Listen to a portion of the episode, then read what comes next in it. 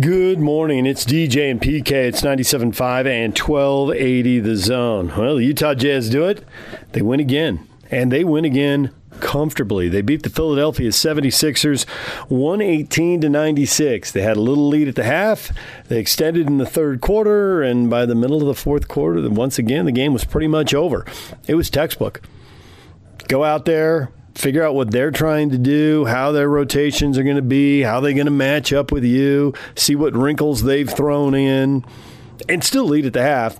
And then at halftime, man, if there were any questions, figure out whatever has to be figured out and go out and take them apart. And that's what the Jazz did. They win 118 96, another remarkably comfortable win. If you want to say, well, they won because, well, there's, there's a lot of stuff to look at. I mean, they won because they dominated the backboards 52 to 34. They won because they outshot them 47 to 43%. They won because they shot the three better, 37% to 18%. The Jazz won because they had eight guys in double figures. I mean, you can just go down the line just one stat after another. And if you don't even look at the numbers, they just passed the eyeball test. First quarter, Philly scored and scored pretty easily. And then suddenly Philly's putting up 22 point quarters and they're getting played right off the court. So the Jazz win again. That's six in a row. They were back to back. They were on the road. They were playing in different time zones. They had, had to fly from Minnesota to Philadelphia, and none of that mattered. I guess you can say they didn't dominate as thoroughly as they did in Minnesota, but I would tell you, well, Minnesota isn't as good a team as Philadelphia. So 118 96 i mean you just you just keep winning road games by 20 and 30 points uh, there's not much to complain about so i think the question now for the jazz is they've gotten into a zone they've gotten real comfortable uh, they're they're playing well at both ends of the court. They're minimizing their turnovers. They're not getting hammered on the offensive backboards. And I really think teams have to do that to beat them. I don't think a lot of teams can just come down and match the Jazz possession for possession. So they need second chances, or they, they need to beat Rudy Gobert down the floor. They need to score in transition because they don't want to deal with Rudy in the half court. Or if they have to deal with Rudy in the half court, they need second chances because he's going to impact the first one, maybe he'll alter the shot or whatever, and you got to go get the rebound and get something easier and put it in. If you're not if you're not getting to the free throw line, if you're not scoring in transition, if you're not scoring second chance points, oh, it's beating the Jazz go way down. So now the question is, you get in the zone, how long can you stay in it? Team's playing really well. There's a lot of attention to detail, but it's the NBA. There are a lot of games. They come fast and furious you get tired, you get sick, you get distracted, you start thinking, eh, you know, I can go 80 or 90%, I have to go 100% to do this. You lose your edge and the streak snaps. It's an old story. Lots of teams have been through it. It's happened with lots of players, generations of players, and it'll happen again in the future. And the key is how long can you keep yourself from slipping into that? I mean, you got to give it to the Warriors and to the Suns because they've come out of the gate great and they have played great ball and they have not slid into that. So now the Jazz are going to need to do it for a while and wait for these other teams to hit a tough spot in their schedule or to be shorthanded or to lose their edge and play a few bad games, whatever the story may be, so they can catch them. I don't think it's so much about home court. I think it's more about matchups, and whoever is first will have to play a very hard series to get out of the West. But if you're second or third, you'll have to play two very hard series to get out of the West. And assuming that the final isn't a walkover, man, if you're second and third, you are looking at three very difficult series. You are looking at possibly playing three of the best four teams in the NBA, and that would be six grueling weeks. So if you get to first and give yourself an easier path, seems like that'd be the smart move. That's still two difficult series and still a month of hard basketball. There's no easy way to make uh, to get to an NBA title, but why make it harder on yourself? So that'll be the race, and we've got about two thirds of the season still to go. So we'll see how these teams uh, we'll see how these teams handle it. Jazz get the win. They're off tonight because you don't play three games in a row in the NBA, but they will play three games in four days. They will play Saturday in Washington, and then they'll come home and get a little bit of downtime. So We'll see how they do Saturday against the Wizards. But the Jazz roll 118 to 96, and the big guys get it done. Rudy Gobert had 17 points and 21 boards. And Hassan Whiteside had 14 and 10. And I would say one other thing that caught my eye in this game Mike Conley played back to back. Only 24 minutes in Minnesota, and then 25 against Philly. And he was one of the eight guys in double figures. Royce O'Neale was the only regular rotation guy who didn't get to double figures. And, you know, his job is to defend the other team's best score, and he still had seven points on five shots. So Jazz have it going right now. Uh, the NFL football game, Minnesota gets the win. They beat Pittsburgh. The Steelers are back to 500, six wins, six losses, and that tie with Detroit. Minnesota six and seven, which in the NFC puts you right on the edge, right on the edge of the playoffs. Both these teams are on the edge of the playoffs, looking out um, on the outside looking in, but they're right there at the edge. Uh, Minnesota was up twenty three nothing at halftime, twenty nine nothing in the third quarter, and they nearly blew it. The game ended with them up by eight, but Pittsburgh throwing the ball into the end zone, looking for a touchdown and a two to tie it up. They had gotten a touchdown and a two. They'd been down sixteen, and they Got a touchdown or two with about four minutes ago. Got the ball back. Got close, but couldn't get it in the end zone. Still would have needed two just to get to overtime. Heck of a comeback from 29 nothing lose 36 28. But the Steelers, man, the days of the steel curtain are long gone. They cannot stop the run. They are one of the worst teams in the NFL against the run. And they gave up uh, 205 yards to Dalvin Cook, who also scored twice. I think he had 130 yards rushing at halftime, something like that. You just, just run the ball on the Steelers. Man, that was just way too easy. All right, DJ and PK, we're going to take a break. When we come back, we had Chris Hill in studio for an hour yesterday, Utah athletic director. Um, basically, talked to him about the long climb. He gets hired in 1987 as athletic director, and now 34 years later, they've gone from the middle or the bottom of the WAC to the Mountain West to the Pac 12 to the Rose Bowl. It's been a heck of a climb. A new football stadium, a new football facility, a second new football facility. Uh, there's there've been a lot of pieces to the puzzle. Three great coaching hires. Uh, so we talked to him for a long time. You can hear the wherever you get podcasts, you can listen to the whole thing. It was uh, you know do the four hour show, so it was from the middle of the third hour to the middle of the fourth hour. He was on from eight thirty to nine thirty. Uh, we are going to play one of those segments coming up next. Chris Hill, stay with us. DJ and PK. Then we'll get to the best of the post game show right here on 97.5, 1280 The Zone. DJ and PK, it's 97.5 at 1280 The Zone. Prepping for the holidays, Zerorez can help you clean up before and after the festivities. Keep your carpets clean well into 2022. Give Zerorez a jingle by calling 801-288-9376 or book it online at zerorezsaltlake.com or if you're up north at zerorezdavisweber.com. All right, we've been talking with uh, Chris Hill, memory lane stuff as the Utes build uh, over the course of 30 or 35 years from the uh, middle or bottom of the WAC to the Rose Bowl. and so uh, I guess your your plans for the Rose Bowl here. Oh, you kidding me? I get to this is going to be my favorite bowl. The rest of the bowls I had to uh, had to work and mm-hmm. worry and all that stuff. Now I just get I got 24 tickets we bought. Uh, you know, my brother's coming from New Jersey for like a 24 hour visit. And, you know, I just, it's just going to be fun. I'm just going to have pure fun. Root for the Utes. You know, they fumble. I can bitch a little bit and do this and do that. and, uh, but I, it, it, feels so good to be, have been a part of it. You know, I mean, it's not me. It's all the way along the line. We were talking earlier. Everybody in the staff bought in to mm-hmm. the steps we were going to make. We had to look each other in the eye and say, all right, we're going to beat BYU at least two or three times out of five years you know, and that today now said, oh, is that your goal? I said, no. At that point in time, that was a realistic thing. Mm-hmm. If we realistic to put that as a goal, you know. And you know BYU helped us a lot because of their facilities and the passion for our people trying to. And then we got into Pac-12, and then it became nuts. For sure, you know, it went crazy. It was great, crazy. I agree. Yeah, mm-hmm. and I look forward to being down there in Pasadena. To me, you know, I, I, used to work in the LA market, so I have experience with the Rose Bowl. But and I've said this for years for for Ute fans, if you can afford it, because I don't discount the oh, cost. it's expensive, it's right? Like. Yeah, so I don't I don't make light of that because I didn't grow up with much money. I'm doing fine now, but back then, uh, certainly not as a kid. So uh, the overwhelming amount of pride you're going to have for university mm-hmm. when you see that team run out of that tunnel, yeah. it's going to be uh, I was there. I saw your eyes when you watched 50,000 people pour into Sun Devil Stadium. I was yeah. looking right at you, yeah, yeah. you and Liz Abel, and you both of you were beaming mm-hmm. as you should have been because it was an incredible sight. And uh, Sun Devil Stadium is right next to heaven. I think it's so high up, so you've got that. you can see people, you know, feeding. Well, once a year there's a good game there, but go ahead. Yeah, yeah, exactly. Ah, nice, bingo. Nice.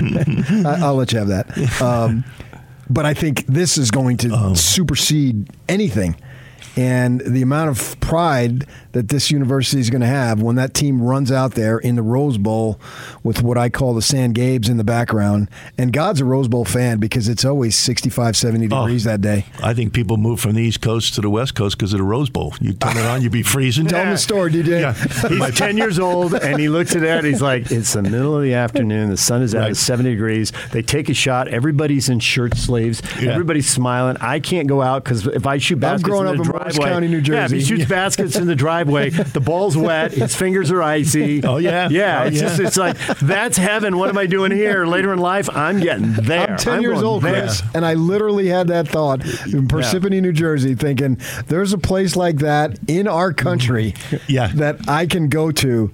I'm going. Yeah, well, it- you know, you were the, weren't the Lone Ranger, and you know, it's uh, you know one of those things where one of the guys when we went to the championship, the Final Four.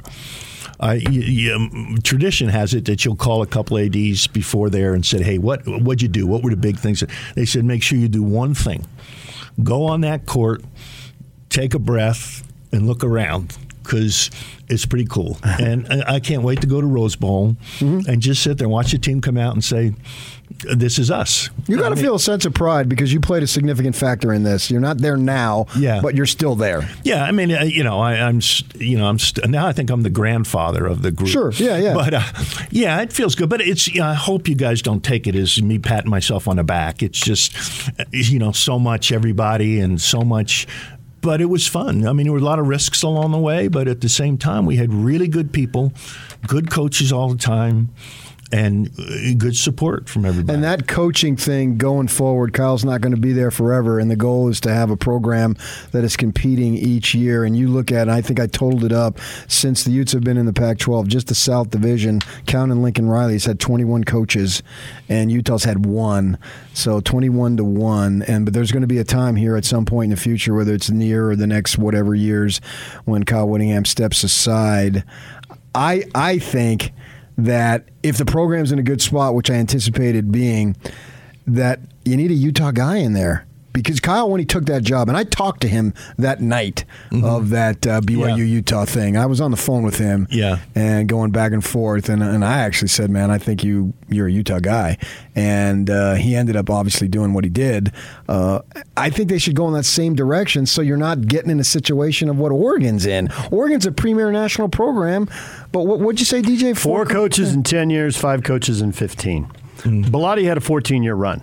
But since then, wow. three coaches have done four years. Helfrich got fired. The other two took off after their four. Yeah. So, so what's they- your thought on that? Well, you know, um, this is going to sound. s whoever you hire, are they really good? Yeah, that's the question. That's the leader. That's priority And- number and one. I For think, sure. Yeah. And I think, and I'm I'm not saying it's any other way. If somebody from within is the best, go do that uh, and do it quickly. Uh, but if you still think there's things out there, you, you need the best coach. I always felt that, um, you know, I told you where I'm from, and you know, I, I'm the antithesis of Salt Lake City, but it didn't take me long to integrate myself there, and I wasn't a Utah guy by even close. I didn't know whether Colorado or Utah, which one was further east and west, and all that stuff when I came out here. So I, I uh, I'm kind of you know, I know a lot of guys in the staff, and you know who we're talking about. I don't want them to feel like I don't think that should happen, but just make sure that you feel this is the best coach. Right, but I, I make think them stay. Do what you can to make them stay. See, I think that necess- not necessarily the best coach is the best coach for Utah. Right. Does that oh make yeah. sense? Oh yeah. It makes total sense. We have a formula for recruiting, so I I, I agree with you. I mean, uh, so I'm kind of uh, playing both sides of the fence, which I think you do with coaching because you don't know who the people are. And I, having been in the business so long, I'm always so sensitive about people's names and stuff being thrown out there because it can ruin people's career.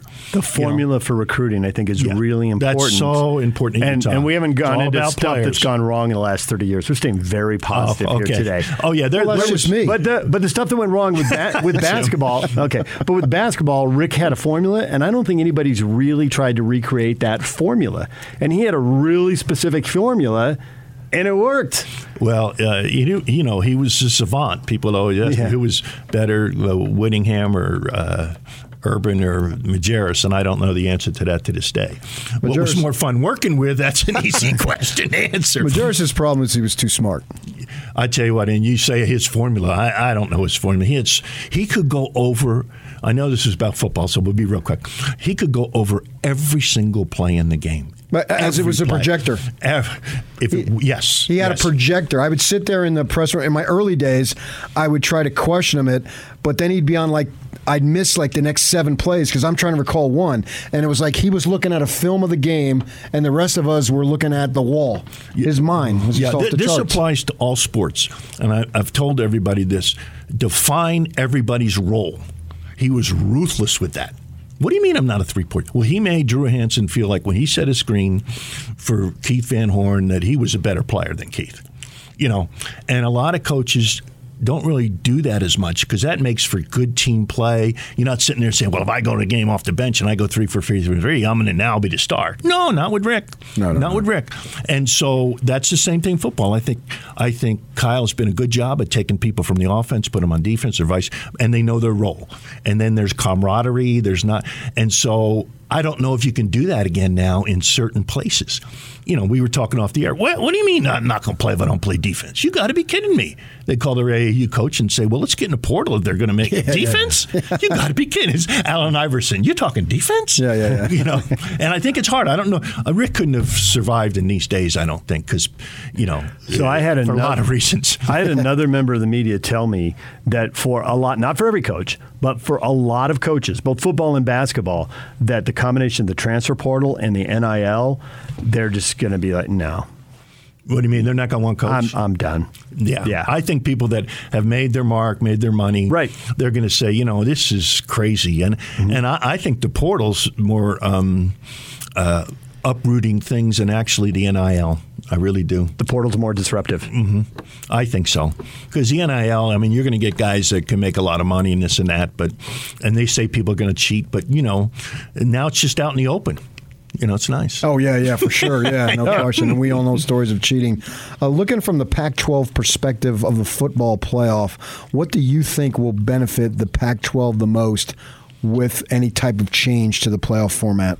Uh, the, the league championships, league champions have to go. Automa- automatic. That's it. Whatever formula they come up with, that's what the Pac-12 needs. And how many of that? Five. Uh, five right now, yeah.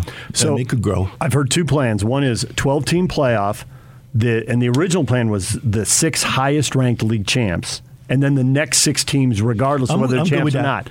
But now it's 12, the Power Five, one G5, and the next six. I think there's only one season where there's an example of two G5s get in front of a Power Five and squeezing out. And that's last year when Oregon, off a five or six game schedule, as a second place team in division, Washington can't go, and then Oregon wins the game. Yeah. So it seems Yeah. like there's very little risk to the Power Fives, and yet they're unwilling to take it. Is it really good for college football to have a Power Five and a G5? Wouldn't it just be better? Just, I mean, it's realistically because of money. That's how it's going to be uh, most of the time this is- anyway. yeah, the the, pro- the problem is that basketball's regular season means nothing now, and so uh, football, if you winning the league championship doesn't mean something in November. Mm-hmm. You know, you know, there's all the other bowl games you go to, but you know I feel. I don't think they're motivating factors to go to some, you know, weed eater something bowl, Yeah, yeah. and. Uh, but it could diminish the regular season if you don't have the hope of winning your league championship means you go to the biggest of bigs. Mm-hmm. I think it can enhance the regular season because then you can have you don't need to worry about going uh, three and zero. So you could potentially, I mean, I know for mm-hmm. confidence sake. Play tougher issue. teams. Yeah, exactly. So the non-conference That's exactly what can do. be a lot more fun. Mm-hmm. Yeah, and right now, I, I think they're doing a good job of playing tougher teams right now. Because you know they're playing a couple of non-conferences, but it's a sensitive thing. But if your league champion can be guaranteed to go to one to the playoff, you play anybody you want. I agree. I think they Anybody got to go that. They got to go that. Is uh, is Utah at a point now? You were talking earlier about how Chris Hill joined us, former Utah athletic director, that when you went into the Pac-12, you wanted three games where. In a bad year, you're two and one, but in most years, you're three and zero. Right, that's exactly- And that's how you set it up for a decade. But now there's a home and home with Florida. Yeah. And BYU is on the verge of being a Big 12 opponent here. Not, you know, by the time they come back on the schedule, they will be. And there's been talk of this alliance, so I don't know if they're going to keep an SEC game with Arkansas or if that's going to end up evaporating and they're going to play a Big 10 or ACC opponent. is the program at a place where that's okay and manageable that everyone's going to be playing 10 quote unquote power five opponents? Yeah, as, as long as you have a chance to win your league and go. But if you don't, if you're if you're a Pac-12 school and you lose a non-conference game, I think uh, Oregon did that a year ago or a couple years, years ago. ago, yeah. And, and you, you know, is anybody going to go through nine league games undefeated? No one has. So yet. then you got Yeah. a two-loss Pac-12 team going against a two-loss SEC team. You're never going to win that. You know. So the the reality is, Oh, you you're, can you're win talking that- about the, the from the committee standpoint. Yeah, I, I skipped two paragraphs on that. Yeah. I, I know what you mean. Okay, thank you. And so, uh, you know, now it's if they can do that, you can play anybody. And, Right. and you know, mentioned I'm. This sounds really strange.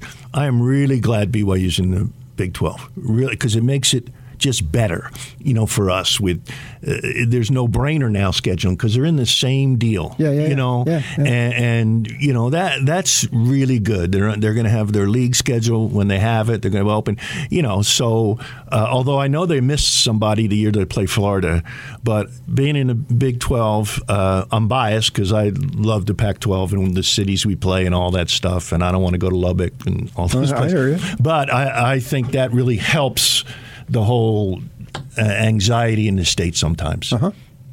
Yeah. So that's a.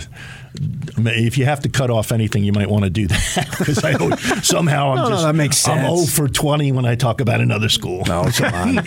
I'm just I'm, I'm, I'm in last place. the thing we've learned talking about Utah and BYU is that if you say something about positive about one school, you're going to get blasted by the other fan base. And if you say something negative about a school, then you're going to get blasted by that fan base. Right. So if you talk about the Jazz, possibly, possibly you can say something that'll make you positive, make it make the audience feel positively about you. Right. But if you're talking about Utah and BYU, somebody's he going to. didn't say anything that wasn't Some- right. Yeah. I agree. I agree, but you know. Oh yeah, and somebody's going to say, "What are you doing? We had it right where we Yeah. wanted it, Chris." How Yes. you know. So Yes, So it's kind of one where I, I decided that I have a I have a learning disability with talking Well, about that look, if you're going to play them, and then if you should happen to lose to them, well, it's not that big of a deal. Right. Big They're one. on the same level. Yeah. And And, if and you that- beat them, it's a bigger deal because they're on the same level. Yeah, but that makes people angry when you say which level somebody's at. You Yeah. know, if all of a sudden you're playing, say, well, it's at a lower level. Oh my God, the phone goes off the hook.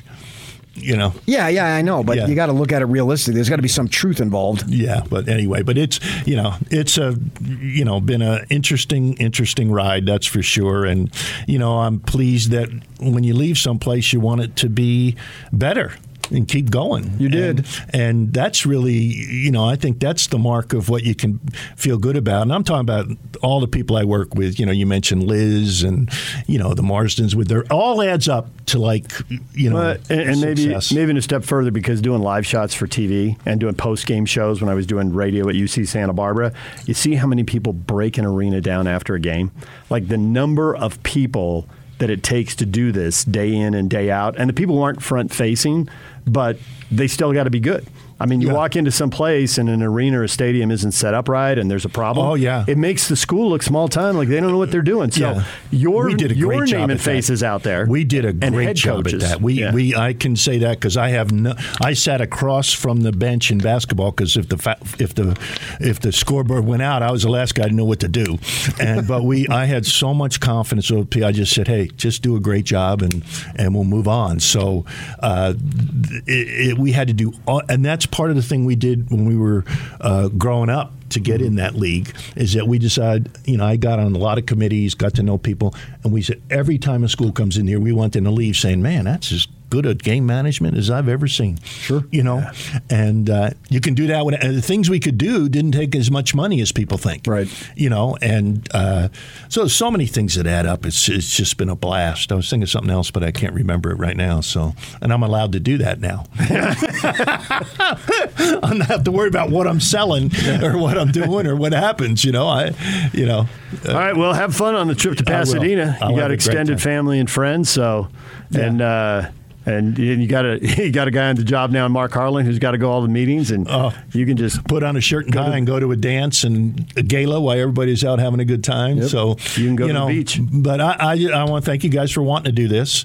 Uh, it was enjoyable for me, and uh, all the way along the way, I want to thank all the people I work with, all the coaches, all that stuff, all the fans. Uh, you know, because that it was all the deal. Everybody, the bandwagon was small, and the bandwagon kept growing. And you can't grow, you can't get on the bandwagon yourself and make it grow. Right. One more thing before I let you go. Sure. PK and I talk about this, and then people tell we're nuts. I know, Yak. Sorry. I'll just apologize in advance. We're going way late here. Um, but we talk about other pro teams coming to town. People would be very excited to get Major League Baseball here. Mm-hmm. Recently, there was talk about NFL. I don't think it'll ever happen because I don't think anybody wants to pay Mm-hmm. for the stadium. But Right. whatever. If it did, whatever. How big an impact would that have on not just Utah, but all the college programs? Because I look at the Pac 12, you know, Denver and Phoenix and LA and the San Francisco Bay Area all have all four of the major sports. Some of them have multiple teams. Seattle has three of the four major sports. Would another pro team have a negative impact just because there's only so many people, there's so many season ticket holders, there's so much money? Is part of the magic of this place that it's bigger than Tucson, it's bigger than Pullman, it doesn't have all the pro teams. Is that part of the magic of college Absolutely, sports here? absolutely, and uh, that's part of the magic. And you go up to Ute game, you say, "I'll never forget." LaVell Edwards said to me once. He said, "I said, what, what was your career? What did you feel most about?" He says, "I made Saturdays important in Provo. Yeah. and Saturdays are important in Utah right now, and everybody had a part of it. So I, I if saying this a hundred times, but I don't want this to be about me. I was involved a lot and all that stuff, but it was." Uh, so many people along the way. And I don't say that to be corny or anything. That's just the way it is. I can think of so many times where people lifted me up off the deck and said, Chris, you can't do that. you, you better not do that or you'll get killed. So, anyway, but It takes thanks a- to everybody. Yeah. It takes a lot of people to pull the rope and, and, and drag everything to the top of the hill. Yeah. It takes a lot of people Yeah. pulling on the rope. Absolutely. Chris, we appreciate your time. Oh, Thanks no. for coming in. Enjoy. There is Chris Hill. You can hear all three segments with Chris. There's one of them, but you can hear all three of them wherever you get podcasts, Apple, Spotify, whatever. Uh, it's all there. Uh, he was in yesterday's show. When we come back, the best of the post-game show as the Jazz blow out the Sixers in Philly. That's next. Stay with us. The Utah Jazz dominate the 76ers in Philly and win 118-96. Let's get to the best of the post-game show. Your Jazz recap here on DJ and PK on 97.5 and 1280 The Zone. Jake Scott with you. The Jazz remain red hot. They win their sixth consecutive game. They beat the Philadelphia 76ers 118 to 96. Eight Jazz players were in double figures last night. That's right, eight, led by Donovan Mitchell on 22 points and six assists. Rudy Gobert, 17 points, 21 rebounds, two block shots, another monster effort from Rudy. Bogdanovich had 14, Mike Conley with 10, Rudy Gay with 10 coming in off the bench, Hassan Whiteside with a double double, 14 points, 10 boards. He had two block shots. Jordan Clarkson with 11, Joe Ingles with 11 to go along with seven assists. Another very nice game from uh, Joe Ingles. He played well uh, against Minnesota as well. So let's get you some post game sound. Let's start things off with Jazz head coach Quin Snyder. also Rudy and Hassan had great, great nights, um, especially on boards. What were that made them so effective? Well, I think a big part of the game for us was, you know, not fouling and just trusting each other. And, you know, they they did an excellent job, you know, staying between Joel and the basket. And, you know, he was, you know, he made some shots the first quarter that you're just not going to be able to defend against. Um, but I thought, to, to be honest with you, I know, you know, those two guys, you know, we can point at and, and talk about, but I, I felt like it was the rest of our group defensively that really um, I was impressed with. Just the communication, you know, guys digging in, making plays, having pride, and this game is kind of in, inverted from um, some of the games we've uh, we've had before, where you know our bigs are really protecting the rim. In, in this game, you know, Mike and Don and Royce and Bojan, Joe, Jordan, Rudy Gay, you know, all those guys did their job and they protected our bigs. But how did you feel about the, the energy that you guys had on the second night back to back? You guys looked like you got some, some good, good nights. I think you know. I think they, you know, you go through, you know, the, the ebb and flow of the season, and um, sometimes you just you decide not to be tired.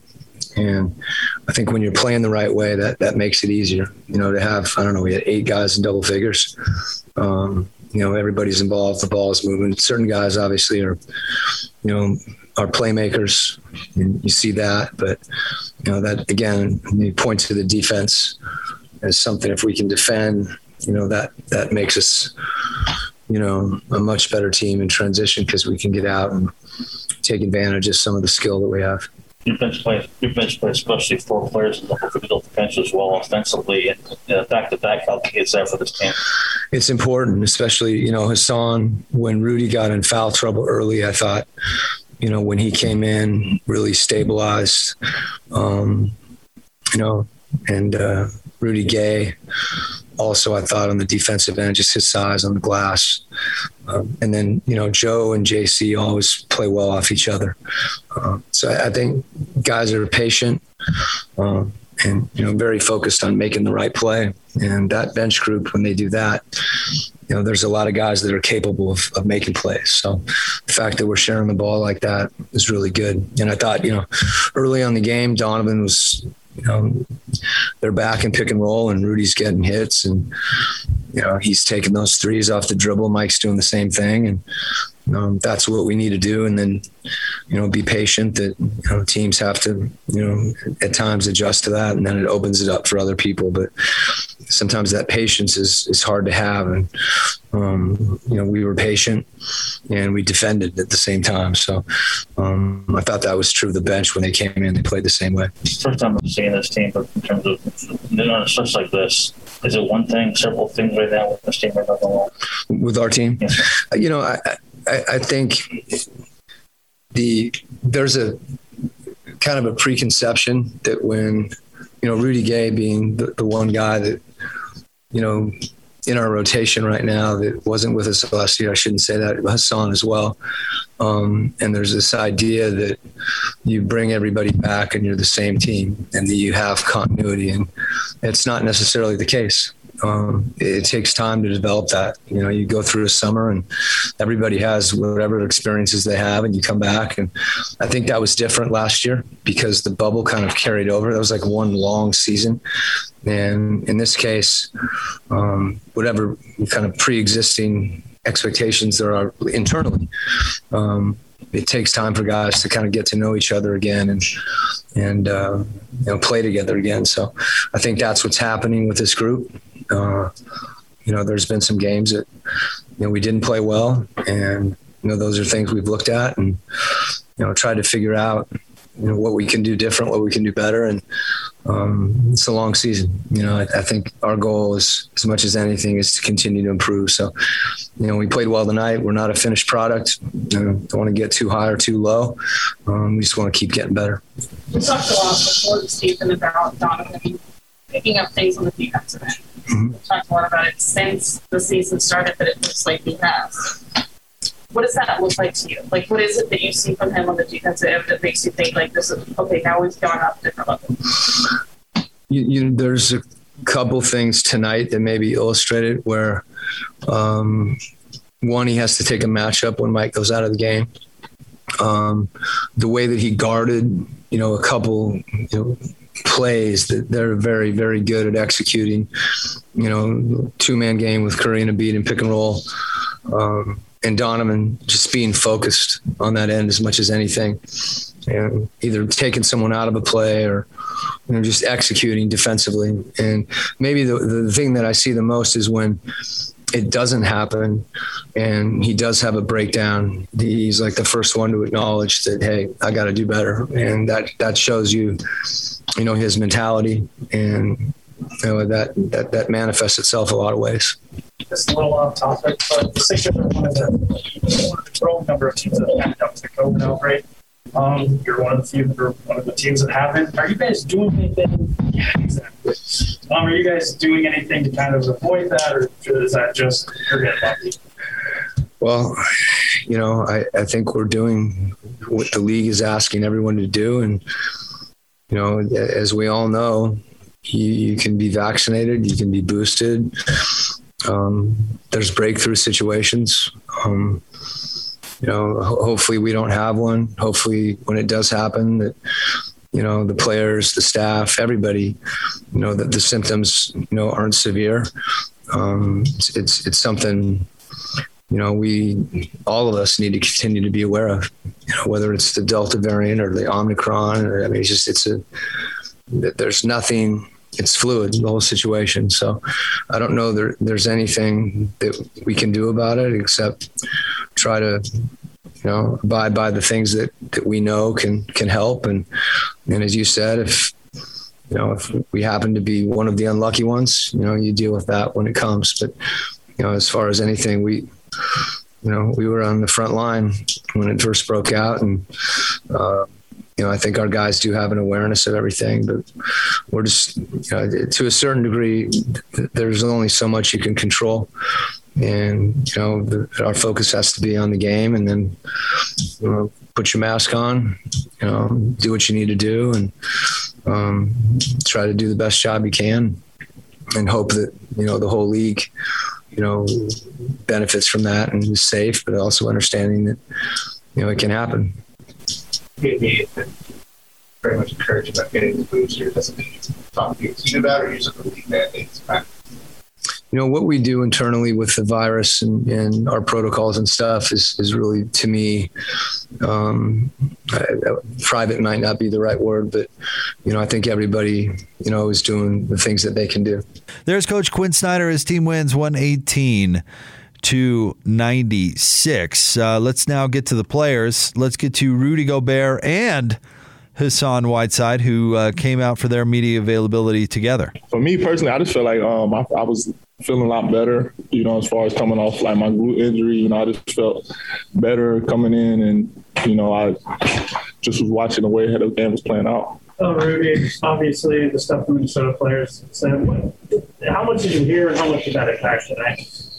Uh, I wouldn't say it impacted me. You know, it's, it's not the first time uh, that people take shots at me for no reason. Um, you know, I come in every single night to be to, to have my team win and to be the best really I can be. And uh, you know, I never take shots at anyone. you know, I receive a lot of shots. I don't take shots at anyone. I just focus on myself. And uh, I think it's just you know when you when you're the best in the world at something, like people become insecure and they try to um, discredit what you do some kind of ways. Uh, you know, but it, it's gonna happen. It's not the it's not the first time. It's not the last time. And uh, you know, I just you know, keep being rooted, keep being myself, and uh, keep getting better every single night. That's said, is it weird when you hear about something like that happening? Just because I mean, it, it you guys win a game by 32, and then it seems to like come out of nowhere. I mean, it's more funny than anything. You know, uh, I mean, it is just funny. Uh, you know, but it's part of it. You know, it's once again like it's you know people are gonna try to discredit what I do, what we do as a team. Uh, been the same my whole career. You know, uh, I'm just gonna keep winning more, just win trophies, and then you know hopefully get my help my team win uh, something bigger than that. And they're still gonna have something to say. So you know, it's it's part of it. It's part of the game, and uh, you know, uh, uh, stay in my lane. I don't take shots at anyone, and I'm gonna keep doing that. You know, and uh, just keep keep having fun, keep having my team play basketball. Would you like to take a shot at Quin for having you guard the wrong person? Um, yeah, I'm yeah, you know. yeah, if you want, you let loose right now. No, I told Quin, I'm, uh, I said, I'm, I'm cool regarding anyone. I, I, trust the game plan, and uh, when you win by 30 points, the game plan is pretty good. um, but yeah, you know, nights, you know, every every night is different, you know, and uh, um, what people need to understand too is that it's uh it's not a we're not playing in the, in the pickup game in the park. Like it's not a one on one game. You know, when I'm when I'm out there, like I'm, I'm not guarding one guy, I'm guarding the whole team. So it's uh, uh it's hard to understand for some guys. You know, they they, they used to just be able to impact like one guy at a time. But um, I'm trying to impact the whole team, and, and teams are trying to prepare for that every night. So we prepare for that as a team, and uh, you know I trust the coaching staff. Uh, you know, and uh, and uh, it's, it's, it's fun. Hassan, why do you, just as someone who's played against Rudy a lot for over the years, why do you think so many players, I guess, have this negative connotation towards him and just kind of take these shots? Um, I think just because he's not really outspoken like that, you know, um, he just kind of, you know, he's not really saying anything back. You know, um, he took the high road a lot of times. You know, if, even um, even now, you know, he's a little different than me. You know, I would have said something back for sure. but but um, he's just taking a high road, and um, that's what that's what I think it is. You know, it's it's like the quiet guy in the classroom. You're gonna keep talking, trying to talk to and talk to. You know. Yeah, yeah. You scored 12 points by yourself in the third quarter tonight. What was, you know, obviously when you had to go and when Rudy got foul trouble. Yeah what was working for you so well during that stretch? Um, you know, uh, Joe, it was guys, Joe, Don, Mike, you know, them guys was getting in the paint, you know, uh, they was finding me and, you know, the, the, the, shots I was missing early on, you know, they started going in a little more, you know, once I got kind of more used to the game speed and um, I was able to get a couple offensive rebounds and um, get a couple, get a couple extra possessions for us. You talk all the time about being physical, about not wanting teams taking lead, about guys. Do you feel like tonight was kind of an example of that, just with how dominant the board? Uh, I think teams are teams are really trying to be physical with us. So I know it's, it's really important that we, we try to set the tone every night. Uh, you know, I try, we try to remind the guys, the guards, and everyone, you know, to again to, to, to raise our physicality because you know you see that that foul, they, they, they're fouling us really hard. And, you know, think of ways of physicality, we, team takes the next step. It's the mindset that we have you know, every night, especially when the when the playoffs will come. Like teams are going to try to uh, be physical with us, so we got to be ready to match that. Okay. I think I think it's also a benefit that we have. You know, um, not too many teams got, got two guys that led the league in rebounds. You know, um, and and, and that was and I was up there top five in rebounds multiple years, you know, and um, I think that's a that's a benefit towards our team, and and uh, it really complements our depth. We've talked before about um, a few a few weeks ago, maybe you guys were number one in the league in offensive rating, but several guys still said it doesn't feel quite right that people aren't going as well as they can. Are you feeling like things are going a lot better now because six game winning streak. You are making 23s every game throughout. Where, where do you feel like you're at? Uh, I think, you know, the, the, the, like being, uh, it's great being the, the number one offense, but I think we, we don't want to really compare ourselves to other teams. We want to be the best Utah Jazz team we can be. And, and I think the way we play, uh, the way we move the ball is, is unique. And the number of weapons that we have on, on our team is unique. You know, you don't see it on teams that have uh, so many guys that can get 20 on a, on a given night. And uh, night got eight guys that score more than 10 points. You know, you, you don't see that every night. So it's for us, it's just uh, you know, keep keep getting better, uh, move the ball, and when we do that, we know that uh, way harder to game plan against, way harder to guard, and, and also we better defensively because we it's a whole other game and for the playoffs, you want to be you want to be that team. There you go. Rudy Gobert, Hassan Whiteside, both those guys had double doubles. Rudy with 17 points and 21 boards. Hassan 14 points, 10 rebounds. Both players had two block shots, and both had monster nights. As uh, Joel Embiid just could not get it going. He had 19 points. Joel did on eight of 18 shooting. He also had uh, nine rebounds. Uh, let's get uh, let's get some more sound. Let's now hear from Joe Ingles. Uh, Joe, we talked a lot before the season started about uh, the need for Donovan to sort of ramp up his defensive level this year. And since then, we talked a lot with Quin, with other guys, and Donovan himself, that he has sort of raised his defensive level. For you, when you see Donovan and you think about that, what does that look like for him? What does he need to do, and what has he been doing? Um, I mean, first, I think we all had to do that. I think we, we, we relied on probably Rudy and Royce to a certain extent as well, but, but obviously Rudy, what he does every night. Um, if you want to get further than we have in the past in the playoffs, like we can't just rely on Rudy or we can't rely on Royce to take every guard or every wing or Rudy to defend the best big or, or whatever we want to do defensively. So I think obviously that's on, on all of us. Um, like Rudy was just saying, offensively, like we rely on everybody to play the way we play, um, and the same defensively. We, we we all needed to better. Donovan, obviously, the amount he's out there, he's going to be matched up on different guys. He's going to have to play or defend some really good players at times, um, and uh, I think he's just taken the, the challenge of that. Everyone knows what he can do on the other end of the floor, and that's almost what he's known for.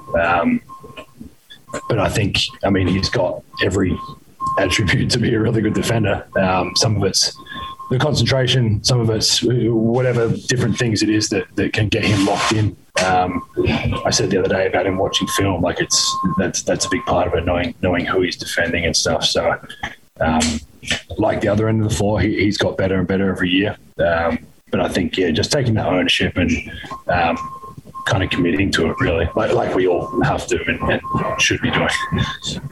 should be. We saw a huge nights after uh, Rudy Hassan tonight. Yeah. Um, Quin mentioned beyond what those guys did, it's the fact that you know there is Donovan on the perimeter, there's you, there's Mike. How much was kind of the balance between you know what those guys are doing on the interior and what you guys are doing on the perimeter? Yeah, I mean, I again, kind of like what Rudy said, we, we rely on each other so much. Obviously, the way we play, um, we move the ball, we, we try and play so we're not relying on one guy to ISO or, or, watching one guy try and score 40. And if we don't, we're not going to win the game. We we had eight guys in double figures tonight. Um, obviously, there's going to be nights that Donovan or, or Mike or Bojan will, will have big nights, but um, I think obviously offensively what they did, but but also defensively on on Embiid and knowing what what impact he makes on on that team and and the the ISOs what he does with um, getting everybody else shots, but also getting his numbers and and stuff. And I think those two guys did a an unbelievable job on that end, and then obviously to run him and run the other way and, and set the screens. And obviously Embiid and Drummond were back a lot of the time. I think Embiid blitzed one time for the night, so. Um, I don't know. I'm going to answer as many questions as I want and take as many. Let's go. Um, Just keep talking. Yeah, they were great. what, why don't you think opposing players and why don't you think opposing players and have that like respect for Rudy that you guys have Um, I don't know. I I talked about it with JJ obviously the other night or the other day. Um, I mean, I don't understand. Like it's even for Edwards to say that Porzingis is more intimidating in the ring is hilarious. Um, they obviously don't watch enough basketball. Um, maybe Porzingis blocked him one time or something. I don't know. It's I can't remember the word JJ used, but it was an amazing word. Befuddling, bef- something like that. It was amazing. Um, yeah, I don't know. It, it's bizarre to me. Um, obviously, we um, know what he does for us. You guys know people that are around us a lot and see us play and understand basketball in like a real, like really understand. Well, it's like Draymond. Draymond had that interview the other day about defense. Um, same thing. Like if you understand what you're looking for, um, it's clear the impact he makes on that end of the floor. So um, we're not worried about guys worried about how we're matching up or how we're playing defensively because we know what is effective for us to, to, to win games. And there is Joe Ingles. Joe with seven assists last night to go along with uh, 11 points as he played very well. Jazz win 118 to 96 over the Philadelphia 76ers. Next up for the Jazz, they'll be in uh, DC coming up tomorrow night to take on the Wizards. That game will tip off at 5. Pre-game coverage will begin at 4. There's the best of the post-game show. When we come back, what is trending? All the headlines are next.